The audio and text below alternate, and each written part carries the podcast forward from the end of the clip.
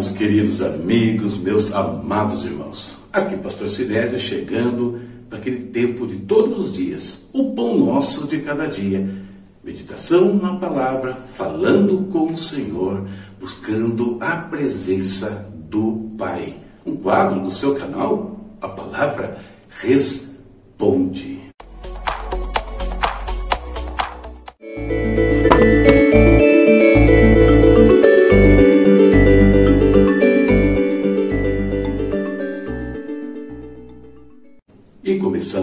Sempre, falando com o nosso Deus. Vamos interceder, vamos buscar a presença do Senhor. Queridos, nós temos orado aqui diariamente sobre algumas questões de saúde, algumas questões financeiras, mas eu não sei o quanto você tem precisado dessas orações, o quanto você tem intercedido por outras vidas, eu não sei. Mas é verdade que tem muita gente precisando realmente do nosso clamor, precisando que nós oremos com muita seriedade, precisando das nossas ações até para ajudá-los a sair de alguns contextos, para ajudar até superar, atravessar né, a, a, uma, uma, perda, é, uma coisa dessa natureza. Né? Suporte. Então, vamos orar, mas ouviu a palavra que me chamou a atenção: empatia. Será que nós estamos realmente sentindo a dor de algumas pessoas? É importante isso. Então, se você tem alguém que você vai interceder agora, se você vai até mesmo orar pela sua família, vamos fazer isso com todo o nosso ser, mas derramar o nosso coração na presença do Pai, que Ele nos faça permitir, nos permita né, sentir a angústia de algum, a dor do outro, a necessidade de outros ainda. E com isso nós passamos uma coisa realmente empática no reino do Senhor. Vamos falar com o nosso Deus. Querido Pai, em nome do Senhor Jesus. Oh Pai querido e Pai Santo, estamos diante do Teu altar neste dia. Estamos diante da Tua presença Deus temos nos apresentado diante do trono da Sua graça, buscando ajuda, Deus, em tempo oportuno. Ajuda não somente por nós, ó Deus, mas por aqueles também que têm confiado em nós para orar, para interceder, para dar apoio a eles em momentos de dificuldade, ó Pai. E chegamos aqui, Deus, com os nossos corações gratos, porque mais uma vez o Senhor nos deu a vida tão preciosa, vida que faz parte da vida eterna que o Senhor já nos concedeu também. E por isso, podemos vir até a tua presença, clamar, falar. Muito obrigado, Deus, pela proteção do Senhor, pelo cuidado do Senhor sobre todos nós. Pai, em nome de Jesus, tem pessoas, tem vidas, tem famílias atravessando grandes dificuldades, algumas por questão financeira, outras por questões de enfermidade, mas precisando do toque do Senhor, precisando que o Senhor traga uma luz, precisando de trabalho, precisando de saúde, Deus. Pai eterno, invade esses lares, derrama ali, Senhor, as tuas bênçãos, a tua graça, a cura, Deus. Muda o rumo, Pai, daquela casa, muda o rumo daquela família, muda o rumo dessa vida, Senhor, que precisa de um socorro teu, às vezes no seu físico, às vezes apenas com recursos, apenas com uma porta de trabalho, Ó oh, Senhor, tenha misericórdia dos teus filhos, do teu povo, dos nossos irmãos, dos nossos amigos, Senhor. Tenha misericórdia de cada um deles, nós te pedimos. Tenha misericórdia, Pai, do nosso país. Tenha misericórdia, Deus, do Haiti, Pai. Queremos apresentar diante do teu trono também hoje o Haiti, Pai. Que passou, está passando já há muito tempo por crises severas, Deus crises, ó Deus, causadas pela exploração lá atrás, Deus, de países poderosos que dizimaram os recursos daquela nação, exploraram até o limite aquele país, depois o abandonaram, Senhor. Crise que veio com aquele terremoto também, Deus, que devastou milhares de vidas. Crise que se mantém e agora se agrava, Pai, com o assassinato até do presidente, ó Deus violência, instabilidade política, moral, social, Pai. Oh Deus, tenha misericórdia daquela nação. Tem misericórdia do Brasil, como eu falei, Deus. Tantos problemas também aqui acontecendo, tanta instabilidade política. Pai amado, existe muita gente que não quer que esse país dê certo, meu Deus. Não quer para poder se aproveitar, para poder se promover. Deus, pessoas desonestas que estão usando a crise para tentar voltar aquilo que eles perderam por causa da sua própria imoralidade, corrupção, ó Deus eterno. Por isso, Deus, tenha misericórdia do Brasil. Oh Deus, renova a tua igreja cada dia, renova o coração dos pastores, dos líderes. Traz, Senhor, uma nova visão, um novo pensar para nós a cada instante. Deus, nós possamos gente entrar diante de Ti, ter novas revelações, novas estratégias, novos comportamentos, Deus. Ações que vão mudar, Pai, o nosso entorno, a nossa sociedade, meu Pai eterno. Guarda os missionários, ó Deus, homens e mulheres que estão se esforçando para espalhar a tua palavra. Visita lá no campo, Pai. Visita com a provisão, com cuidado, com livramento onde há perigo, Senhor. Muitos estão em situação de risco, Senhor, extremo e podem perder suas vidas, podem perder famílias por estarem te servindo. Guarda-os, ó Pai. Eu te peço em nome de Jesus. Meu Deus eterno, fala conosco também nesse instante. Ministra a nosso coração por meio da tua palavra, Pai. Nos edifica, Senhor. Nós precisamos ser edificados, exortados, consolados por ti todos os dias, meu Deus. Porque a tua palavra é profética e a profecia produz isso em nós, meu Deus. Muito obrigado, Senhor. Em nome de Jesus. Amém. Lembre-se dessa palavra que eu mencionei aqui, empatia. Sinta a dor do seu próximo. Né? Às vezes Deus nos leva a passar por situações, não por nossa causa, por causa de outros, para que nós saibam o que eles precisam da nossa ação. Ok? E vamos em frente. Vamos à meditação da palavra no dia de hoje. Nossa leitura hoje continuando o profeta Isaías, está aqui, ó, capítulos 25, 26 e 27. Separei desses capítulos um versículo somente para a nossa leitura em conjunto agora. Isaías 26, 20 diz assim. Aliás, esse versículo está meio na moda aí, né?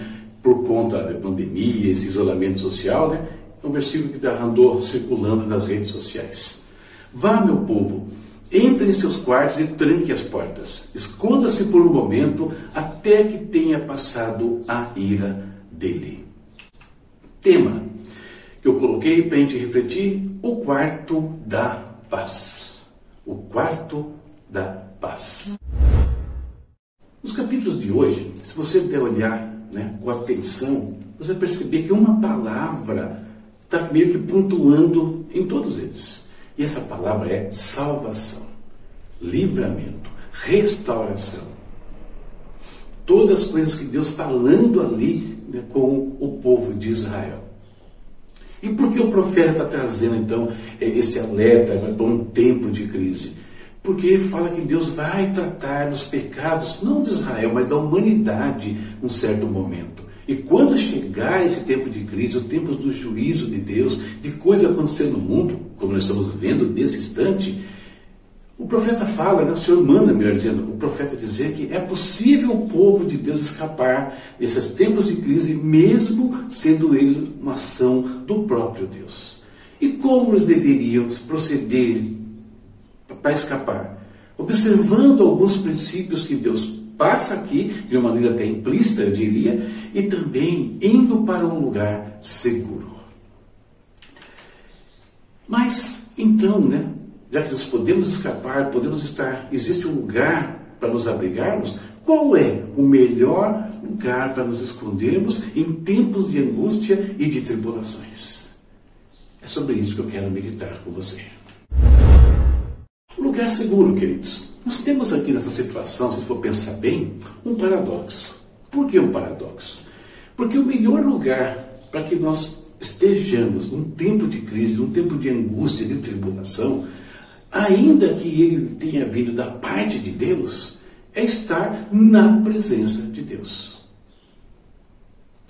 Em tempos difíceis, sem importar a origem, né, o porquê, o melhor lugar para nós estarmos é na presença de Deus. Ah, mas foi por conta dos nossos erros? Pode até ser. Qual o melhor lugar? Na presença de Deus. Então tem um paradoxo. É Deus que está, às vezes, trazendo o juízo, trazendo ou permitindo um problema ali por conta dos erros, mas o melhor lugar para se esconder desse tratamento do Senhor é estando ao lado dele. E qual o lugar do encontro? Onde eu me encontro com Deus? Aí o texto fala, né? Entra no teu quarto. Né? Vá para o teu quarto. E eu fiquei meditando na questão do quarto. O que é, é o quarto? O que ele simboliza para a gente aqui? Primeira coisa, quarto é um lugar de descanso. Ou seja, queridos, no tempo de crise, no tempo de angústia e tribulação, descanse na presença do Senhor. Coloca todas as coisas nas mãos do Senhor. Que outra palavra que aparece nesses capítulos também é confiar. Crer, acreditar que Deus vai cuidar das nossas situações, das nossas, das nossas vidas, não importa quais sejam elas. Então, descansando na presença do Pai. Primeiro ponto. Segundo ponto, quarto é um lugar de intimidade. Não só na questão de conjugal, né, mas de maneira geral. É um lugar de intimidade, onde nós nos despimos ali das nossas roupas, colocamos coisas mais à vontade, ficamos ali tranquilos, íntimos, fechados. Lugar de intimidade. Então, em tempos de angústia e tribulação, é hora de termos ainda mais intimidade com Deus, chegar mais próximos ainda do Senhor. Não quer dizer que em tempos de bonança a gente vai esquecer o Senhor. Não. Aliás, muitas vezes os problemas vêm por causa disso. Isso quer dizer que na hora do problema é hora de chegar ainda mais próximo. Se estava abraçado, agarra né, né, ao Senhor. Vamos pensar dessa forma. Ele fala ainda, né, tranque a porta. Ou seja, trancar a porta aqui significa segurança, não permitir que nada nos tire do nosso descanso. Nada do, do nos angustiar, mas colocar as, das mãos do Senhor ali e descansar. Não deixar que nada nos leve a sair dessa condição. Não deixar que nada roube a nossa intimidade com Deus, interfira no nosso momento de intimidade com Deus. Então, essas figuras eu pensei aqui em relação ao quarto. Então perceba aqui a analogia que nós podemos fazer com o quarto, né? Nosso comportamento no momentos de dificuldade. E como isso pode ser importante mudar completamente a forma como nós enfrentamos esses é, desafios da vida, né? Entra no seu quarto, tranque a porta até que passe a ira. Isso valeu para a pandemia? Há muitos que discutem, mas em relação ao Senhor, ao nosso Deus, aos problemas que nós enfrentamos no dia a dia, você pode ter certeza que isso vale. Se para ter um isolamento aqui, não é social, é um isolamento para descansar e buscar a presença do Pai. O lugar secreto ainda, né? Quando Jesus fala sobre oração, fala sobre é, como proceder, ele diz o seguinte: Mas quando você orar, vá para o seu quarto, feche a porta, ore ao seu pai que está no secreto. Então, seu pai que veio no secreto o recompensará. Isso está falando aqui de oração. Né? Oração nos remete de novo à questão da intimidade com Deus, busca da presença de Deus. E uma coisa importante que ele fala, não faz isso para outros aparecerem, não. Né? Eu fazer para outros aparecerem significa que nós estamos esperando deles uma resposta, esperando deles uma recompensa, que isso, né, é, de alguma forma, os homens reconheçam o que nós estamos fazendo. Não, não é assim que Deus quer que nós nos comportemos. Deus quer que nós esperemos dele a resposta, dele uma recompensa o tempo todo. Às vezes nós, nós somos levados sim a olhar para esse ou para aquele como se pudessem nos ajudar, nos socorrer. Deus pode até usar pessoas, até falei sobre isso alguns dias atrás, mas o socorro vem dele. Né? Olho, elevo meus olhos para os montes, de onde vem meu socorro? Do Senhor que fez os céus e a terra. E ele vai agir do jeito que ele quiser, né? para nos, nos abençoar. Mas a nossa esperança tem que estar ali, nele, fechados com ele, no caso. Israel Israel atual, praticamente todas as construções têm um quarto fortificado. É um lugar seguro, onde diante da iminência de ataques, quando surge um ataque, toca a sirene, todo mundo corre para dentro daquele lugar. Ali então eles vão ter segurança durante o possível ataque de míssil ou coisas assim. Tem até um filme que relatou né, que algumas casas têm o quarto do pânico. Né? Lugar também de seguro para onde você corre em tempos de aflição, de ameaças. No nosso caso, queridos, nosso quarto não é o quarto do pânico. Nosso quarto é o quarto da paz. Por que é o quarto da paz? Porque ali é o lugar da presença de Deus, nos encontramos com Deus, Ele nos fortalece, nós conseguimos descansar, colocar tudo nas mãos dEle, ter intimidade com Ele, até que nós superemos nossos momentos de crise, nossas tribulações, angústia ou as crises que cercam este mundo. O quarto da paz, o lugar da presença de Deus. Esse é o lugar para nós estarmos em tempos difíceis e para nos desfrutarmos os tempos da paz. Essa é a nossa meditação para hoje e eu espero mais uma vez que seja uma bênção para a tua vida. Para amanhã, está aqui nossa leitura, né? Vamos ler Isaías 28, 29 e 30. Capítulo 30 tem um versículo muito legal. Não sei se é ele que a gente vai meditar, mas talvez seja, tá bom? É isso. Terminamos por hoje. Tem recadinhos no final. Tem um botãozinho aí para você se inscrever, caso não tenha sido inscrito. Tem um sininho para você ativar, caso não tenha ativado tem um lugar você compartilhar essa mensagem com alguém que talvez precise de um conforto nesse dia. Não deixe de fazê-lo. Fazendo isso, você sabe, nos ajuda e muito. Veja os recadinhos e até a próxima, se Deus quiser. Tchau, tchau. Olá, meus amigos, meus irmãos, todos vocês que amam estudar a Bíblia, estudar as Escrituras, né, analisar a palavra de Deus. Eu sou o pastor Sinésio e sou o autor da série A Bíblia Sem Mistérios uma linha de comentários bíblicos onde os livros sagrados são analisados versículo por versículo em uma linguagem bastante acessível. E por que, que eu estou aqui? Para anunciar a conclusão de mais uma etapa desse projeto. A Bíblia Sem Mistério, terceira epístola de João. Um trabalho né, que me alegrou muito fazer e terminar por três razões. Primeiro, é o décimo segundo comentário da série A Bíblia Sem Mistérios. Segundo, com esse comentário, significa que aqueles que querem estudar as três epístolas de João têm mais uma opção de material aí para usar nas suas atividades, né, nos seus estudos. Terceiro, com esse, essa epístola também eu concluo as oito epístolas gerais. Quem quer estudar as oito epístolas gerais precisa de uma linha de comentários, tem mais uma opção para apoiar o seu aprendizado. Muito bem, e sobre a carta? O que dizer sobre a terceira epístola de João? Nessa carta, o apóstolo mantém o foco na importância da preservação e do caminhar na verdade. Fica claro, quando nós lemos terceiro João, que estava ainda na mente do apóstolo o problema que ameaçava a igreja naqueles dias, ou seja, as heresias e os falsos ministros que perambulavam pela, pelas comunidades cristãs. Na primeira e na segunda carta, João não cita nenhum incidente interno na igreja. Porém, nessa terceira epístola, ele vai citar problemas internos, pessoas gerando ali algumas dificuldades na comunidade, inclusive em relação à pessoa do próprio apóstolo. Hospitalidade é outro assunto que foi tratado na segunda carta e que volta à pauta agora na terceira epístola.